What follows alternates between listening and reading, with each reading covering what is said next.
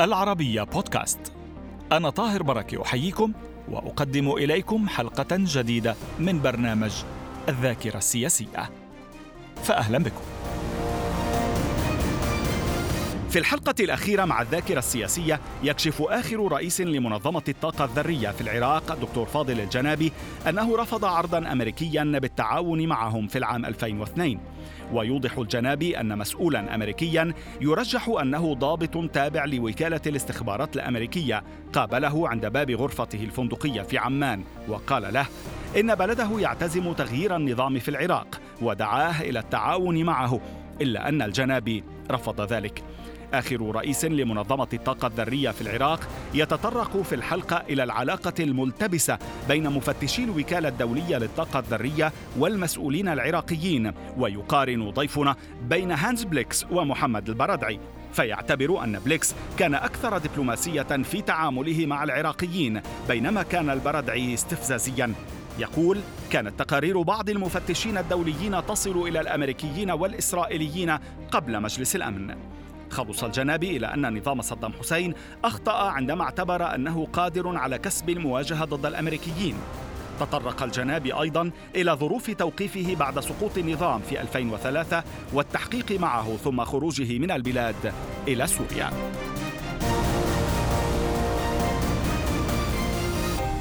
أهلا بكم معنا مجددا دكتور فاضل. أهلا وسهلا. آه، ختمنا الحلقة الماضية بالحديث عن لقاء جمعك بأحد المبعوثين الأمريكيين نعم. من السفارة الأمريكية في عمان في 2002 ولو إنه ما خلصناش بعد من التسعينات ولكن وعدنا المشاهدين نبدأ الحلقة بهذا اللقاء. ما الذي حصل؟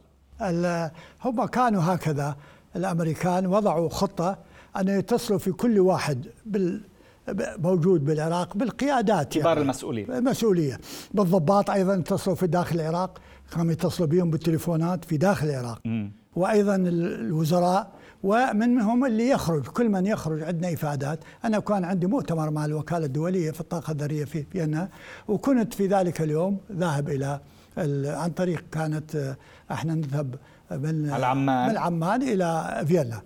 فهو بهذا الطريقة أنا دق عليه الباب توصلت. فطلب مني أنه يدخل ويتكلم معي. فتعرف هذه الكلمات أن نريد أنه نأخذك ونحافظ عليك وأنت بهذا الطريقة فما قبلت رفضت. يعني انشق. يعني يقول نعم لك نعم انشق. نعم نعم, نعم هو هذا الهدف. هذا مين كان آه، يعني موظف في السفارة أو؟ والله لا أعرفه حقيقة وين بس هو بل قال لي قال لي عن الأمريكي آه هذا أشقر هو من عندهم. تمام. أتوقع ال CIA هم هم نعم. دائما يرسلوا لك أتوقع نعم. هكذا. فقلت له فرفضت أخي قلت له زين انزل تحت بال reception أجي عليك وأحكي أحكي معك. قال لي لا أنا أريد أدخل وياك بالغرفة. حاول حاول بكل العمل أنه يغريني بين الإغراء أنه إحنا نحافظ عليك وبين أنه أنت راح إحنا راح نحتل العراق. بالضبط هالشكل. ونغير النظام وأنت معناها راح يعني تتأثر. أصر عليك أنه يكون كلامه في الغرفة حصرا. نعم حصرا بالغرفة. وبعدين أدخلته. وعرض على هذا العرض في الغرفة. لا لا ما دخلت أنا. نزلت تحت. ولا نزلت تحت. ما قبل. على الباب على الباب آه. كله على الباب. ظل واقف حوالي ربع ساعة أنا وياه. فأنا طلبت منه أن ينزل إذا تكلم. لم يقبل. ما قبل. بهذا الطريقة. بعدين من كي يكون يعني بعيدا عن أنا رأى أنه غير hopeless case مثل ما يقول لك. حالة ميؤوس منها يعني. باقي ميؤوس منها ما يقدر مشى وخلاص قال لي أنا متأسف بس إحنا ترى راح نغير النظام بالعراق بهذا الطريقة. بال بال وأنت راح تتأثر وردنا لك. و تمام. آه صدور قرار عودة المفتشين الدوليين في عام 2002 آه نفس العام اللي عم نحكي عنه. آه اجتمعت حضرتك بمحمد البرادعي وهانز بليكس. حكينا عن جزئية متعلقة بهذا الاجتماع سابقا عما دار بينك وبين البرادعي. كان في اللجنة الثلاثية المؤلفة من السعدي وحسام أمين وحضرتك أيضا كرئيس لمنظمة الطاقة الذرية. أعطنا تفاصيل أكثر عن هذا الاجتماع لجهة هانز بليكس كيف كان تعاطيه هذه المرة. لأنه حكينا عن البرادعي. إيه. هانز بليكس كان وزير خارجية وبنفس الوقت أيضا معي بال reception أي أول يوم كان معه واقف في مكان آخر معه أو أعتقد ثاني يوم رأيته هانس بليكس. فأتكلم عنه قلت له أنتم السود هو كان بيرأس الأنموفيك نعم نعم. لجنة الرصد والتفتيش بس هو يعني فدا أتكلم عليه على كسويدي هو. نعم. فقلت له أنه أتكلم معه قلت له السويديون دائما يدافعون عن السلام في كل العالم بهذه الطريقة. فأجابني قال لي إحنا ليس ندافع فقط عن السلام إحنا متنا من أجل السلام. ويقصد به هورم هامرشالد و داغ هامرشالد أمين العام للأمم المتحدة الأمم المتحدة وغيره قتله وأيضا برنادوت سيدي قتل في فلسطين وأيضا بالما رئيس الوزراء قتل في صحيح. فقال إحنا قتلنا متنا بالضبط من أجل السلام. فقال لي دا أحكي له إحنا هذا العراق وبهالطريقة انه ما عندنا شيء أتكلم. قال لي أنا رجل سلام. قلت له أتأمل. قال له هذا تساهم في قضية نقل الحقيقة. أنتم أتيتوا أتيتوا لتفتيش عن الحقيقة ونحن مستعدون أن نعطيكم الحقيقة لكي تقولوا الحقيقة. حقيقة. فوعدني هكذا قال إحنا بس أنت وصفت في حلقة سابقة البرادعي على أنه كان معبأ. لا يعني البرادعي معبأ. معبأ. أيضا؟ معبأ لا معبأ أنا يعني طريقة هو يتكلم بطريقة استفزازية. بليكس يتكلم بطريقة دبلوماسية. أنت تقصد استفزازية فعلا أو أو استعلائية؟ أه أه والله استعلائية وبنفس الوقت أسئلته استفزازية. هل صحيح أن تقارير المفتشين كانت تصل إلى الأمريكيين قبل الأمم المتحدة؟ نعم لسبب وقالها ريتر. وأيضا من سوينا التقرير العام بال 2003 2002 العفو واعطيناه بالكميات اللي طلبوها في آخر 2002 هذا التقرير الكبير 12000 صفحة. عشان عشان تضيعوهم. وصل عشان تضيعوهم إيه، بزيادة يعني. وصل معلومة أنه هم بالأول دف... سلم إلى وزارة الخارجية الأمريكية. الأمريكية وبعدين سلم إلى مجلس الأمن. المفتشين الآخرين هم أيضا قالوا بعد ما خرجوا ريتر وغيره أي. أنه قالوا إحنا إحنا كنا نتصل بالأمريكان والإسرائيليين حتى ريتر ونعطيهم المعلومات قبل ما ننطيها للمجلس لتحليلها يعني لمراكز تحليل المعلومات نعم. في أمريكا وبريطانيا نعم. وإسرائيل نعم. آه قبل آه أن يرسلوها إلى الأمم المتحدة مين كان الأصدق الأكثر أمانة الأكثر خبرة بين كل هؤلاء من الذين تعاملتم معهم من أوائل التسعينات وحتى 2003 أنا شخصيا لا أعرفه كثيرا الحقيقة.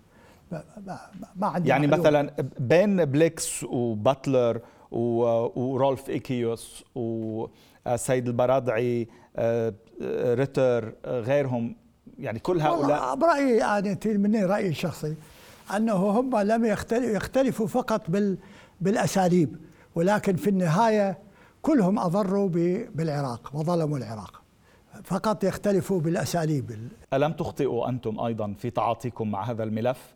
إحنا نحن عم نحكي للتاريخ ليس فقط الآن. إحنا إحنا العراق دولة حالي من دول العالم ودول العالم الثالث أكيد أخطأنا وأخطاء كبيرة وهذا أكيد يعني أخطاء السياسيين منا.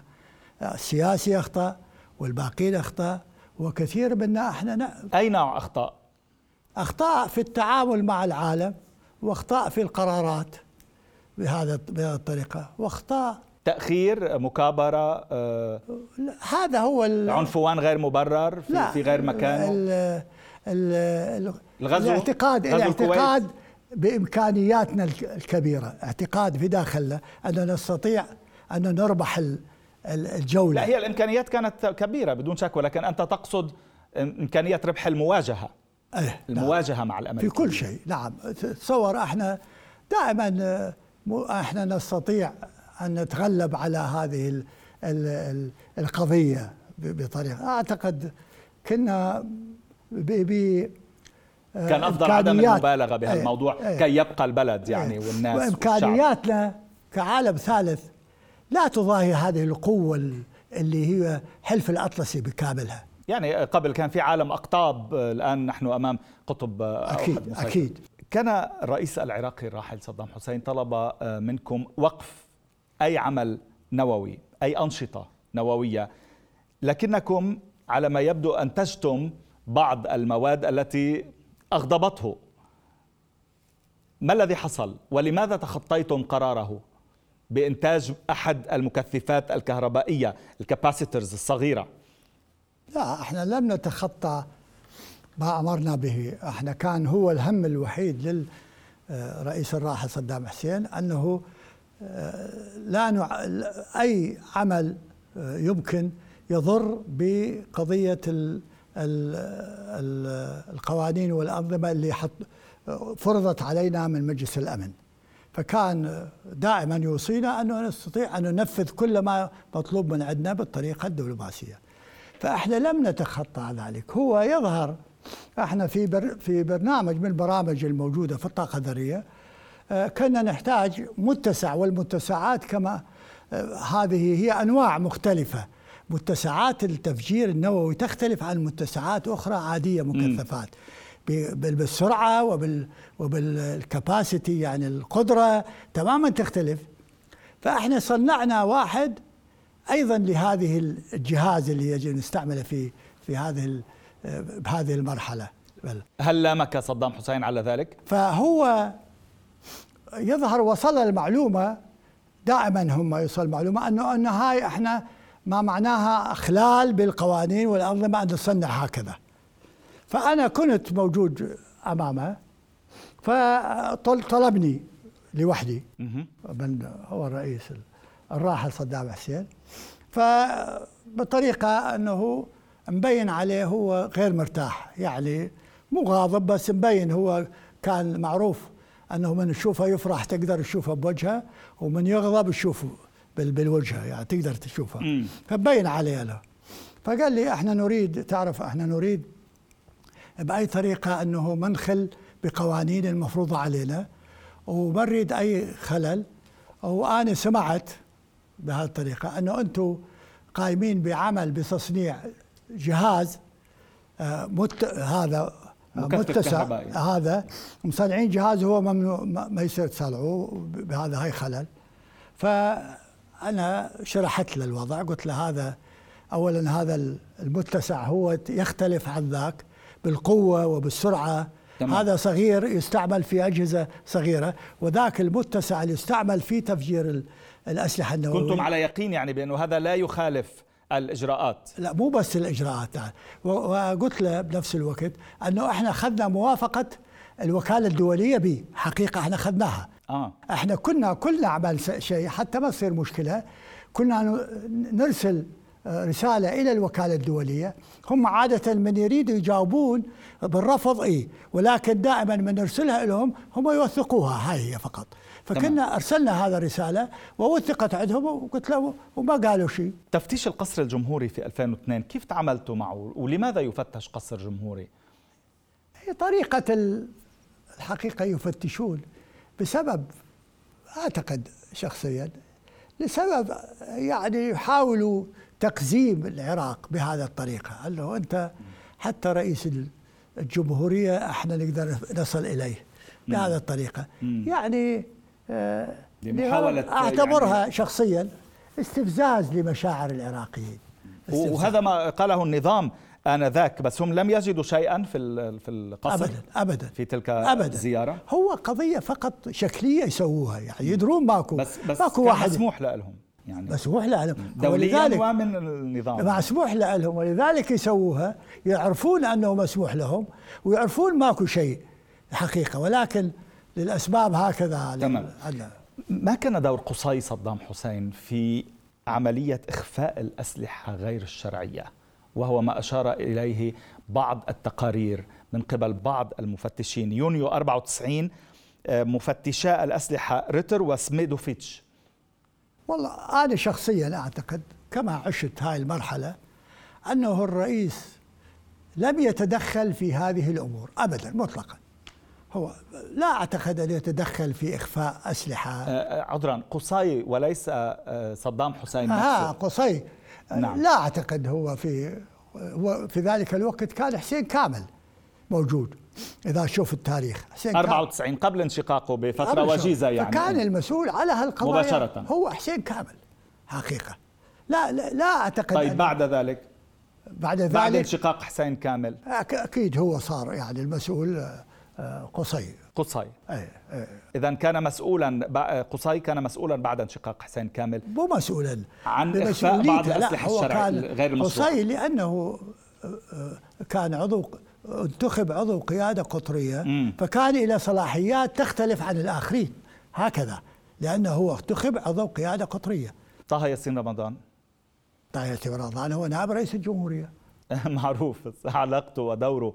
في موضوع دوره النووي كل في موضوع لديهم صلاحيات. كان هو منه؟ آه بالمنصار التفتيش قبل الاحتلال كان صار كان سابقا رئيس اللجنة بالنسبة للتفتيش والمفتشين. كان آه، طه ياسر آه، كان طارق عزيز. من اجوا بليكس؟ والبرادعي بهاي المرحله صار مسؤول اللجنة من؟ طارق طه ياسين رمضان نعم. ولجنة كبيرة ومنهم أنا كنت موجود. لجنة كبيرة حقيقة. كيف تغير الأداء؟ أنا اكون لا يعني الإداء هو أكثر يعني آه، قد يكون لأن هنا طارق عزيز أكثر دبلوماسية. طارق طيب نضعها بهذه الطريقة أفضل. لا بطريقة أخرى يتعامل كان حقيقة. م. وطارق عزيز كان رجل سياسة رجل سياسة بهذه الطريقة. وكان يصل يعني الإمكانيات. أنا سابقا حقيقة لا أستطيع أن أقول هذا كان أفضل من هذا. هل كان ولكن مرحلة كل مرحلة تختلف. هل كان في اختلاف في الاتجاهات في القيادة؟ ورطت العراق ربما؟ بغض النظر عن الاسمين المذكورين. لا لا ابدا. ما كان كان أكو لا بعرفك إنسان علمي يعني بس لا لا مش كثير بتحب لا أعتقد أنه كان الخطأ ليس بالأشخاص. كان الخطأ التوجه. يعني حقيقة التوجه كله. التوجه كله. أن أنت يجب تعطي تنازلات. لأنه الذهاب في هذه المواجهة أي مواجهة. أخطأ العراق أنه لم يتنازل أكيد. مبكرا. أتوقع هكذا أكيد. متى كان يجب أن تتنازلوا؟ متى كانت الفرصة الضائعة على العراق؟ كان بال ورا التسعين ورا التسعين. كنا نتنازل كثير يعني بهذه الطريقة. إنه بعد تداعيات غزو الكويت إنه نعم كنا يجب كل شيء نعم فيما يتعلق بالبرنامج النووي. أكو هذا نعم. مم. بعد التسعين. تحدثت لي عن صفة المماطلة التي قام بها المفتشون. ما يعني كنت مصرا على كلمة المماطلة. ماذا تقصد بالمماطلة؟ لأنهم ومن أجل ماذا؟ أي المفتشون كانوا يتقاضون آه، رواتب عالية جدا من ال من ال ال الأمم المتحدة. الحقيقة كانت أموال العراق في المجمدة بالأمم المتحدة. تمام. وليس من الأمم المتحدة. تمام. فكانت آه، رواتبهم عالية جدا. فكل ما تطول الفترة الزمنية لأنهم يدفعونها باليوم هو حقيقة. يجي عشرة أيام لو يجي عشرين يوم.